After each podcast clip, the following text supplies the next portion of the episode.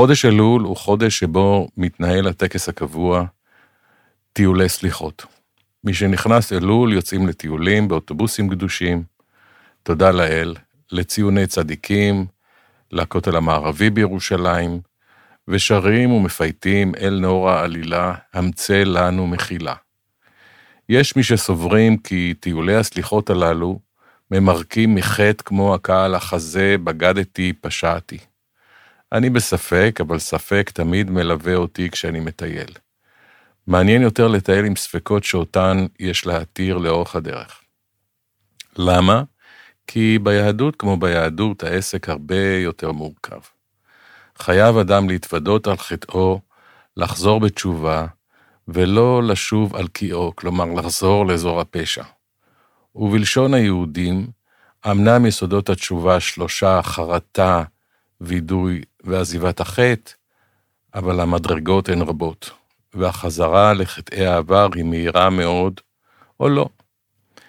ענייני החטא הינם במרכזה של היהדות, גם כשזה קשור לצדיקים שבעולם, כי אין צדיק בארץ שלא יחטא, כמאמר אה, חכמינו. תלו את החטא של האדם הקדמון. יהודי או לא יהודי, הוא מככב בספר בראשית כאב הקדמון. תלו את הסיפור של דוד המלך שחטא עם אשת איש ועוד נדבר בו. ותלו סיפורים של תנאים ואמוראים שחטאו, וחטאם מובא כלשונו במקורותינו. הנה מה שמספרת מסכת עבודה זרה על אחד, אלעזר בר דורדיה, שלא הניח זונה אחת בעולם שלא באה עליה, וכך נכתב עליו.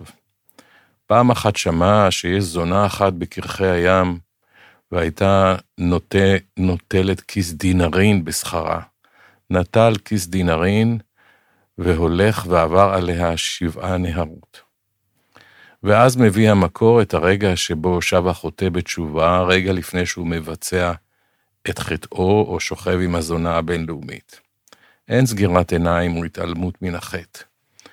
כפי שאנו למדים מהעיסוק בחטאים של גדולים כדוד המלך או כרבי אלעזר ברדודיה, שהתואר רב ניתן לו לאחר שהתוודה על חטאו וחזר בתשובה, לפחות בגמרא.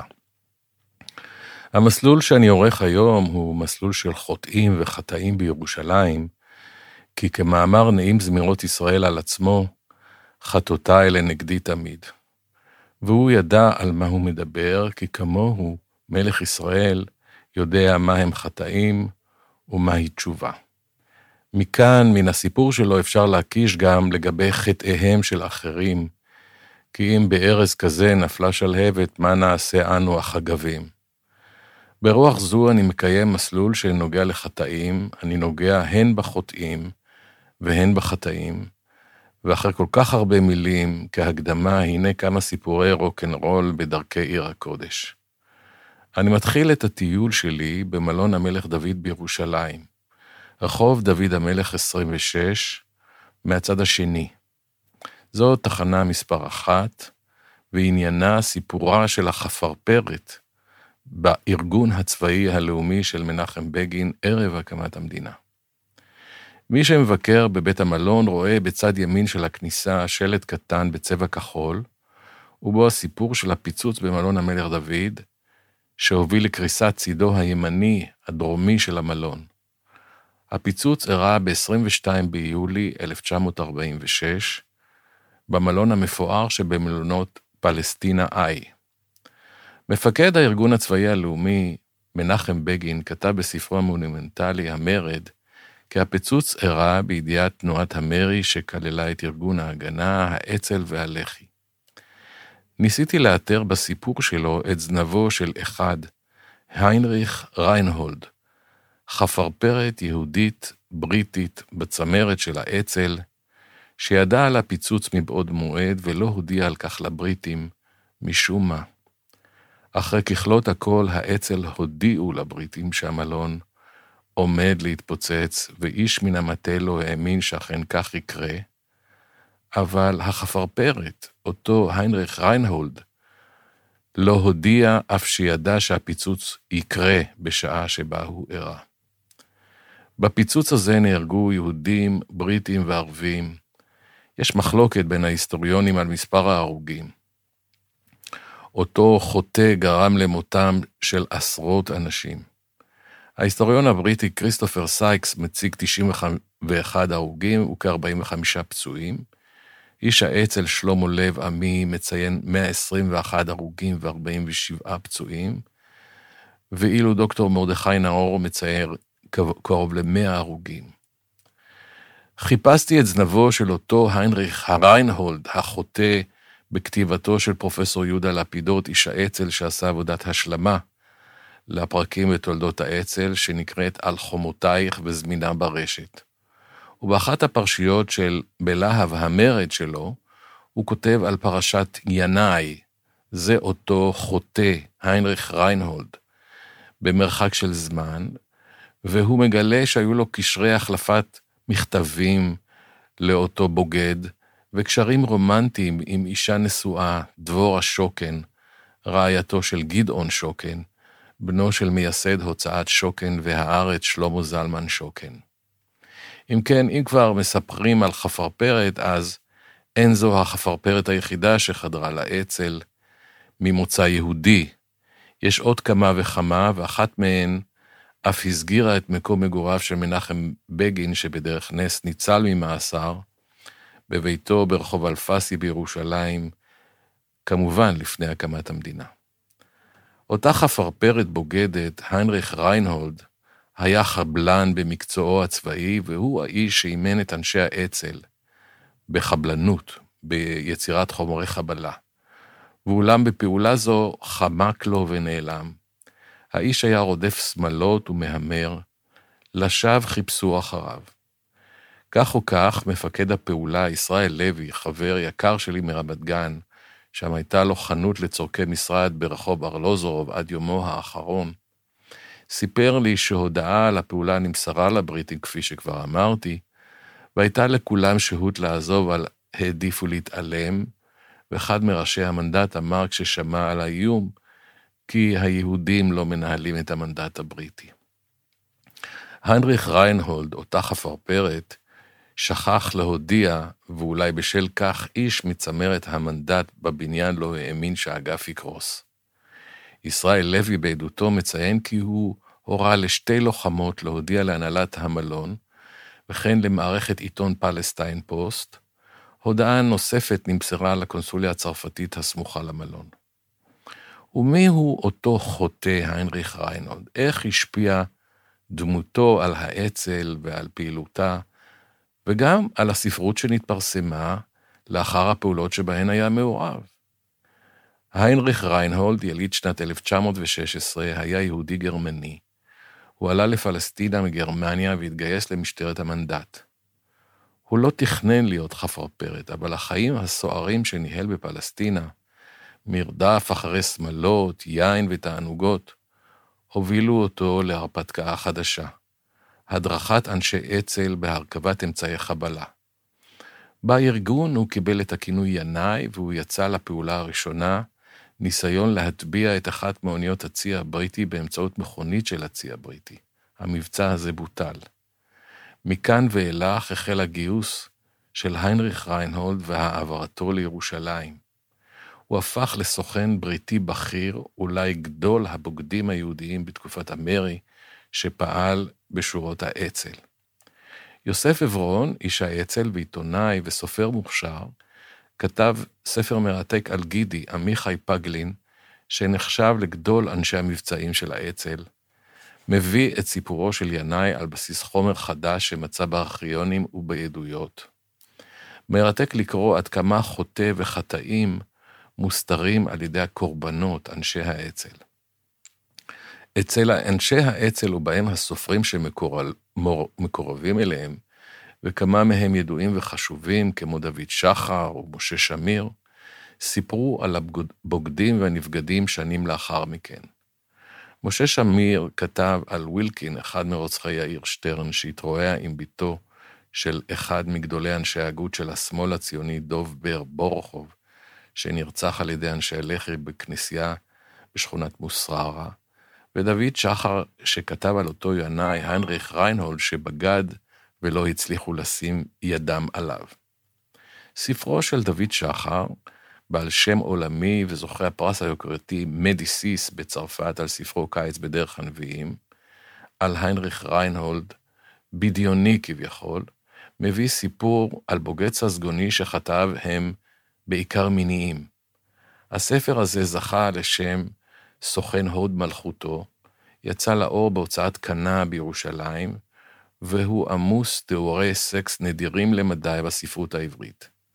הבוגד שלנו עשה חיים עם תמרה, דמות ירושלמית. מן הרחבה שממול למלון המלך דוד בחצר ימקה, אנו נזכרים באותו בוגד, אבל כעת אנחנו עוברים לצידו האחר של הכביש, לעבר אתר שמצוי מאחורי בית המלון, ונושא את השם קברי משפחת הורדוס. אם כן, אנחנו עוברים לתחנה השנייה, לקברי משפחת הורדוס מאחרי מלון המלך דוד. במשך שנים ארוכות, עד לגילוי של פרופסור אהוד נצר בהרודיון, אה, היו דעות שהקברים מאחורי מלון המלך דוד הינם של הורדוס, אותו נבטי שאביו גויר ונטל את השלטון בארץ ישראל למען הרומאים, בשנת 40 לפני הספירה.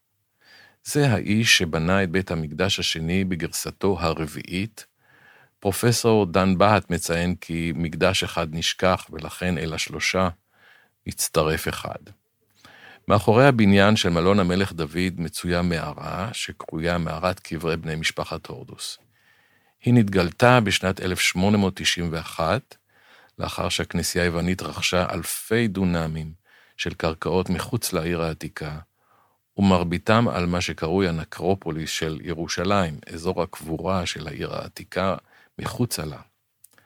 הנזירים עם הכובעים השחורים והקוקו הארוך הגיעו עם כלי ברזל כדי לסכל את האבנים ולפנות מקום לנטיות חקלאיות, ואז גילו שרידים של מבנה מפואר מאבני גזית איכותיות.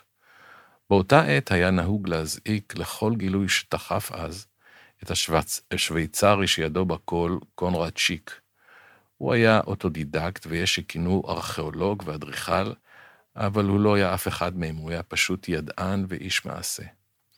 פסיקתו הייתה כי מדובר במבנה קבורה שבו מקום התכנסות מקב, מעל לקבר של אדם חשוב, מה שקרוי נפש בלשון הארכיאולוגים. המבנה הזה, שתוארך לזמן הבית השני, אכלס כנראה את בני משפחתו של הורדוס. אנחנו יודעים על, על המשפחה הזאת בעיקר ממלחמות היהודים. המורה דרך רון פלד כותב על כך כך, בספר מלחמות היהודים ברומאים שכתב ההיסטוריון היהודי הרומי יוסף בן מתתיהו, מצא שיק את המילים, לאחר דיכוי המרד הגדול על ידי הרומאים. הפכו למישור את כל המקום בין הר הצופים ובין מצבות הורדוס הסמוכות לבריכה הנקראת עין תנין. שיק זיהה את בריכת עין תנין עם בריכת הסולטן, שנחצבה כבר בימי בית המקדש השני, ולכן הסיק כי המערה הסמוכה כל כך לבריכה היא מצבות הורדוס מימי בית שני. הגילוי ההיסטורי עורר התרגשות, ורבים פקדו אז את הקבר. היוונים הציבו על פתחה שער ברזל, עליו הטביעו את הסמל הטפוס, סמלם הרשמי המורכב משתי אותיות יווניות. אבל סימן שאלה המשיך לרחף מעל הקבר, וקונרד שיק לא היה מוכן לומר שזה קברו של אותו רשע, שרצח את בני משפחתו, ובהם את אשתו, מרים החשמונאית. הידע על אותו רשע, הורדוס, מגיע מכמה מקורות. יוסף בן מתתיהו, שהפך לעבדה של משפחת פלביוס, שכתב כרכים חשובים בשם מלחמת היהודים ברומאים וקדמוניות יהודים, ניקולאוס איש דמשק, שהיה ההיסטוריון האישי של הורדוס, ועליו אנחנו שומעים ממקור שני, התלמוד הבבלי והירושלמי. התלמוד אינו מציג את האיש שבנה את בית המקדש היפה, מי שלא ראה בניין הורדוס, לא ראה בניין נאה מימיו, כצדיק. כלומר, הוא מוצג כעבד בזוי ורשע ומרושע. תרצו, חוטא. כידוע, הוא היה נבטי במוצאו, ובעת שבנה את בית המקדש, בנה ברחבי ארץ ישראל מקדשים פגאניים עבור הרומאים, עינה יהודים בכל רחבי הארץ. זה החל במרדפי דמים אחר יהודים בהר ארבל ובגליל עצמו, והמשיך בכל רחבי ארץ ישראל. ספרו, ספרם של הפרופסורים אריה כשר ואליעזר ויצטום מציג את חייו של אותו פרנואיד רשע ובוגדני שהטביע את בני משפחתו בבריכות, הוציאם להורג בשיסוף ראש ועינה את נתיניו. בספר הורדוס, מלך רודף ורדוף, מביאים המחברים את פירוט מעשיו הקשים. כך גם מחקריהם החשובים של פרופסור אברהם שליט ופרופסור מנחם שטרן. סופו של אותו רשע חוטא בשנת ארבע לפני הספירה, כשהובל לקבורה בעיר שהוקמה בתוככי הר שנבנה על ידי עבדיו, בהרודיון, כמובן על שמו.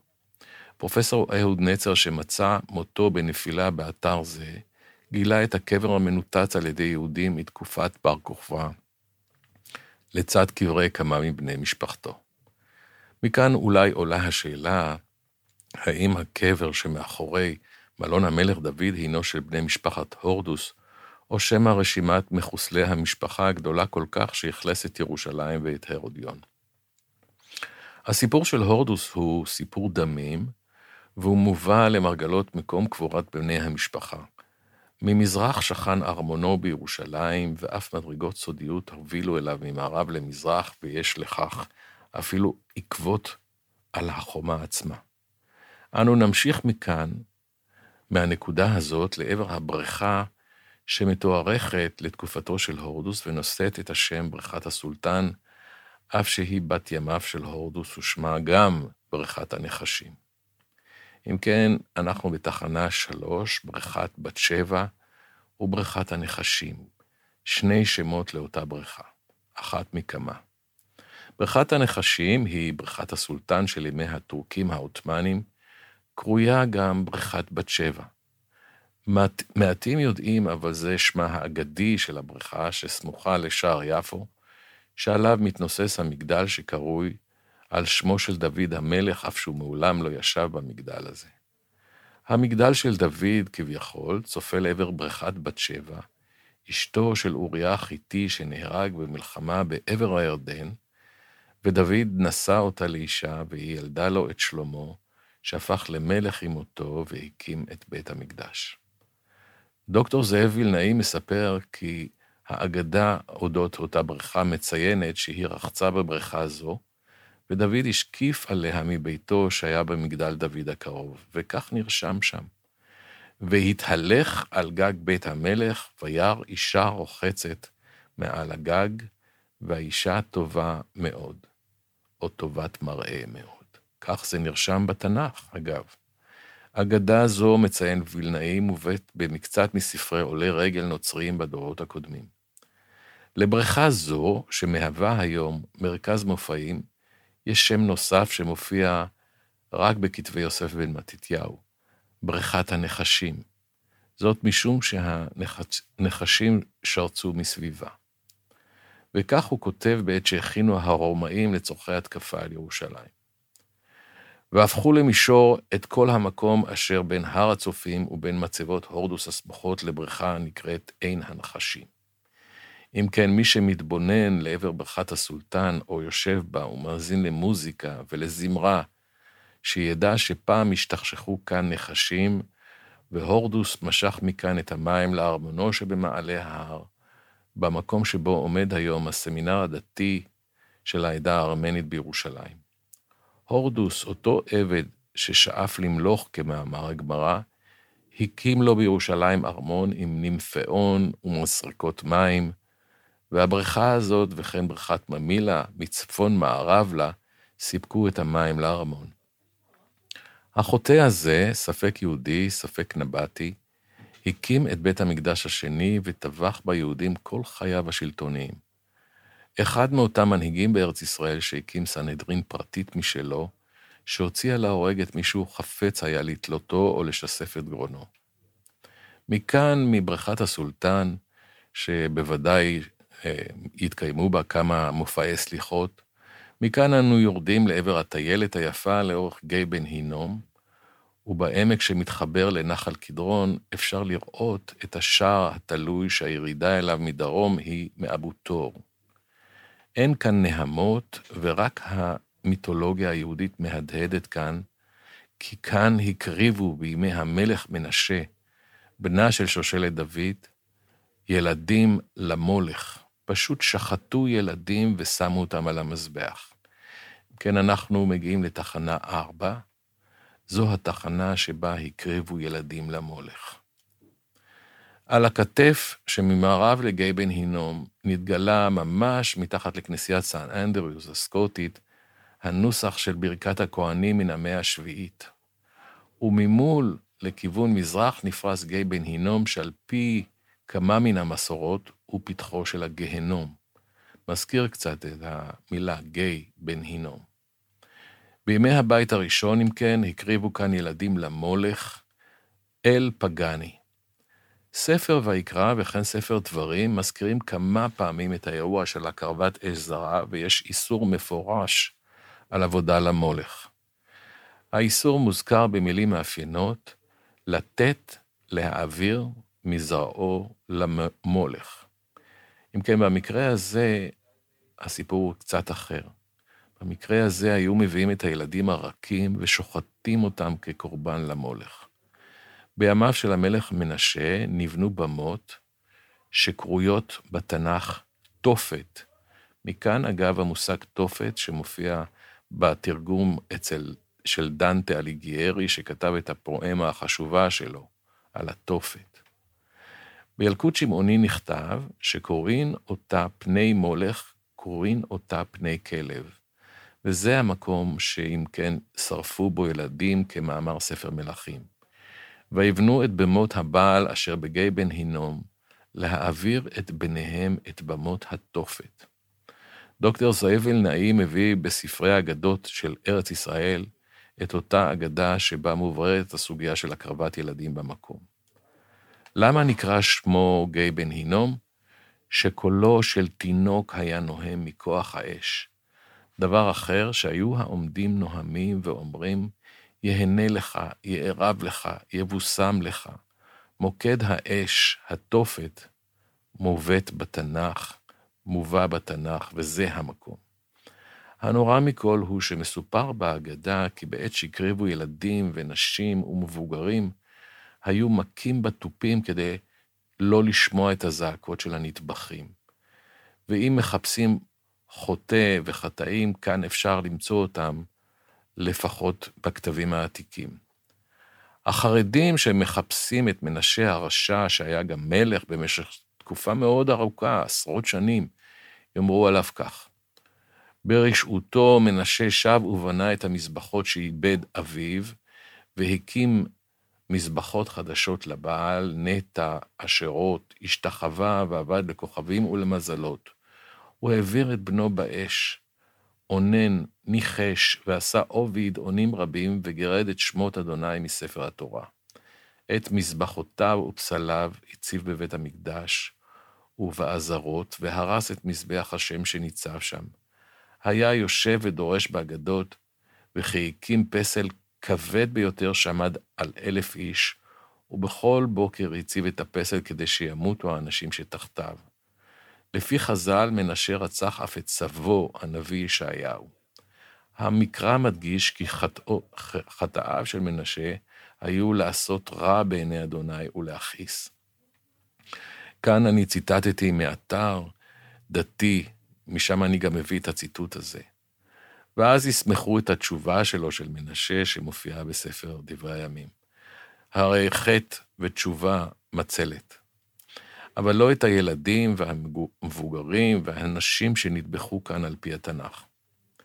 באופן מקרי, כאן, בתוך העמק של גיא בן הינום, שהיווה חלק מקו הגבול בין ישראל לירדן עד 1967, וכן קו הגבול בין שבט יהודה לשבט בנימין, מצויה כנסייה שמציינת את מקום התלייה של השנוא בשליחי ישוע, יהודה איש קריות. ונוכל לראות את הכנסייה ואת אתר הקבורה שנבנה כאן, או שמא את שרידיו. כן, אנחנו עוברים לתחנה חמישית של עוד בוגד, אף שלא ברור שהוא היה בוגד. אני מתכוון ליהודה איש קריות. סיפור הבגידה של החוטא היהודי הגדול בעיני הנוצרים, יהודה איש קריות, הוביל לרצח אלפי יהודים במהלך הדורות. הסיפור על ג'ודס במעשה השליחים הוא סיפור שהיווה בסיס לאנטישמיות העתיקה, והוא נמסר גם היום מפה לפה בדרשות. הוא אחד מ-12 השליחים של ישוע שמוזכרים בברית החדשה, שעל פיה זיהה את ישוע כשהגיע לגת שמנים עם חיילים רומאים. זאת הכל תמורת 30 שקלים. הוא הפך לשם נרדף לבגידה. יהודה איש קריות הוא מהשליחים שהשתתפו בסעודה האחרונה, שהתקיימה על פי המסורת הנוצרית בהר ציון מעל לקבר דוד המלך. והוא האיש ששייקספיר עיצב את דמות שיילוג בסוחר מוונציה בהשפעתו, או בהשפעת סיפורו, את אותו תאב בצע שקיבל 30 מטבעות מהכהנים היהודים שרדפו אחרי ישוע. לאחר שישוע הוסגר לרומאים ונצלב, הוא הלך להשיב את הכסף שקיבל תמורת בגידתו, ואז תלה את עצמו, ובמקום שבו עמד עץ התלייה בגיא בן הינום, הוקמה כנסייה, כך על פי הסיפורים, וכן אתר להשלכת גופות של עולי רגל ועניים, אותן גופות שנאכלו על ידי הרובים והנשרים שהמתינו לגופות. אתר זה נקרא במשך שנות ימי הביניים כשדה הדמים, חקל דמה, שנקנה בכסף שקיבל יהודה איש קריות תמורת בגידתו. כידוע, דמים ודמים כסף ודמים אלה שנגרעים מגופו של אדם, נכתבים אותו דבר בעברית. אם כן, נלך לנו לאיתנו לעבר הר ציון מגיא בן הינום, אל המעבר לצידו השני של הכביש, לעבר קבר דוד וחדר הסעודה האחרונה. כאן זה מסוכן לעבור וצריך לאתר מקום שבו יש מרחב ראייה, ורק כשאין רכב ממול לעבור לצד השני. בהזדמנות זאת כדאי להמליץ לשלטונות בירושלים להניח מעברי חצייה שם. אנו בדרכנו למקום שבו נמצא חוטאים וחטאים שחוצים דתות. בקומה העליונה חדר הסעודה האחרונה של ישוע, על פי המסורת, יש לומר, ובקומה שמתחת ציון קבר דוד המלך, על פי המסורת, גם כן ראוי לומר. אנחנו נמצאים בתחנה מספר 6, קבר דוד מתחת לחדר הסעודה האחרונה. זה אחד מן האתרים המורכבים בעיר ירושלים בכלל, ובהר ציון בפרט. מתחם קבר דוד המלך, שמעליו חדר הסעודה האחרונה ומסגד. הכל במקום ובאתר אחד. נתחיל מן הקומה התחתונה, שמצויה באתר ארכיאולוגי שהיה בתקופה הביזנטית כנסייה גדולה מאוד ששמה הגיה ציון, ציון הקדושה. מפת מידבה שנחשפה בבזיליקה ביזנטית בירדן בצורת מוזאיקה גדולה, מציגה לנו את המבנים שהיו על הר ציון במאה השישית. היו שם כנסייה גדולה ובחדר המנציח את הסעודה האחרונה בקברו של דוד המלך. הנוצרים הסיריאנים רואים למשל בביתו של מרקוס על הר ציון, במקום, באתר אחר, את החדר של הסעודה האחרונה, שאותו צייר ליאונרדו דה וינצ'י, אך שהוא, אף שהוא לא היה כאן מעולם. סעודה אחרונה באולם יפהפה ומקושט אצל דה וינצ'י, שאינו מזכיר את החדר הירושלמי שאליו זורמים מאות מדי יום ביומו מזה מאות בשנים. זהו אולם מלבני עם גומחה שפונה לכיוון מכה, כיוון שהאתר הזה עבר התאמה למסגד אחרי כיבושה של ירושלים על ידי המוסלמים, והוא יושב בחלקו העליון של ציון קבר דוד. במשך שנים רבות, כשהיתרי הכניסה לאתר ניתנו על ידי משפחת דג'אני הירושלמית, הובלו היהודים לקומה השנייה שבה קיר אבן, שהוצג להם כקרבר דוד, וזהו כמובן זיוף. היום זהו חדר סגור בקומה העליונה של חדר הסעודה האחרונה, שנפתח אחת לשנה בזמן הטקס של הנוצרים, שבו האבות הקדושים של הכנסייה רוחצים את רגלי מאמיניהם כפי שעשה מושיעם. החדר הזה של הסעודה האחרונה ראה את האפיפיורים של המאה ה-20, כיוון שזהו האולם שבו נערכה לראשונה הליטורגיה הקרויה אוקריסטיה, או אוקריסטיה, אכילת לחם הקודש ושתיית היין, בעקבות דבריו של ישוע בברית החדשה, הלחם הוא גופי והיין הוא דמי. כאן הופיע על פי מסורתם דמותו החיה בתוך חמישים יום מאז הצליבה, הפנטקוסט, וכאן ירדה רוח הקודש בבואו. הסממנים הנוצריים של הכנסייה שעמדה כאן, ורק מעט נותר ממנה מהתקופה הצלבנית, הם עמודים רומנסקיים, כתובות בלטינית של העיר רגנסברוק הגרמנית, אות לביקור של הצלבנים מעיר זאת, ובאחרונה אף הותרה כתובת של אחד מגיבוריה הגדולים של שווייץ. אבל אנחנו נתמקד בחוטא שהשתתף בסעודה זו, שממנה הלך ישוע למערה ולכרם בגת שמנים, שם נעצר על ידי הרומאים בעקבות ההלשנה של אותו יהודה איש קריות. השליחים סעדו יחדיו בפעם האחרונה, וישוע אמר, על פי הברית החדשה, כי אחד מכם יבגוד בי. יהודה איש קריות אמר, אתה מתכוון אליי? וישוע ענה, אתה אמרת. המעניין הוא שיהודה איש קריות תלה את עצמו, כפי שכבר סיפרתי, בגיא בן הינום הקרוב, לאחר שהלשין כגרסת הברית החדשה על ישוע, ומיקומו בעיבורי הר הזיתים.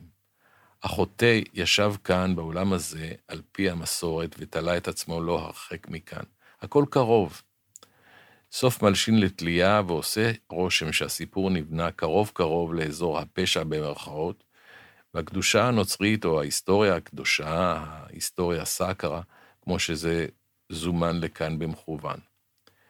שיאה של הסצנה היא הקביעה כי מתחת לחדר הקדוש אה, של הכנסייה הנוצרית שבה מתקיימת הליטורגיה וירידת, אבן, וירידת אה, רוח הקודש, קבור דוד מלך ישראל, שעל פי הבשורה הנוצרית הוא אביו ההיסטורי של ישוע. כן, כן, דוד, דוד דוד, הוא הסבא רבא של ישוע על פי הברית החדשה.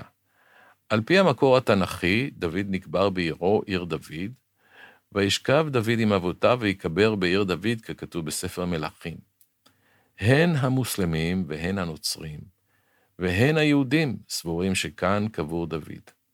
תתפלאו, אבל בעת ביקור במקום תוכלו לראות לעתים כהני דת מוסלמיים שמגיעים לקבר זה כדי לסגוד לאחד מנביאי האסלאם דוד.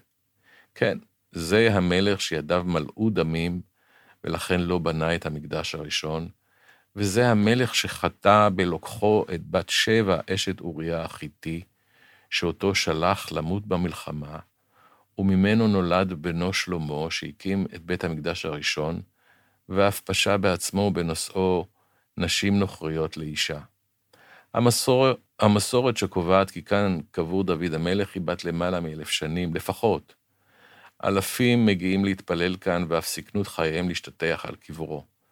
בין מלחמת העצמאות למלחמת ששת הימים הגיעו לכאן יהודים שבאו להתפלל על הר ציון שהוחזק על ידי ישראל, בעוד מעבר לחומות שלטו הירדנים וצלפים המתינו להם לא אחת. האם אנו עולים על הקבר הנכון כשאנו מגיעים לשם, והאם דוד הוא צדיק וחסיד כפי שהוא מוצג? כן, הוא דמות של אדם שחטאיו רבים, אבל יכולתי לשוב בתשוב, יכולתו לשוב בתשובה היא שהפכה אותו אה, לצדיק, למלך ישראל. וראו למשל את מזמורי דוד בספר התהילים שמיוחס לו, שבו הוא מוצג כדמות עילאית מבחינה יהודית, ומזרעו יבוא המשיח, משיח בן דוד. היום דיברתי על חטאים ועל טיולים, שמי נתן רועי, ואפשר להזמין אצלי סיורים וטיולים בכל רחבי ישראל. הטלפון שלי, 0523 542 985 חג שמח.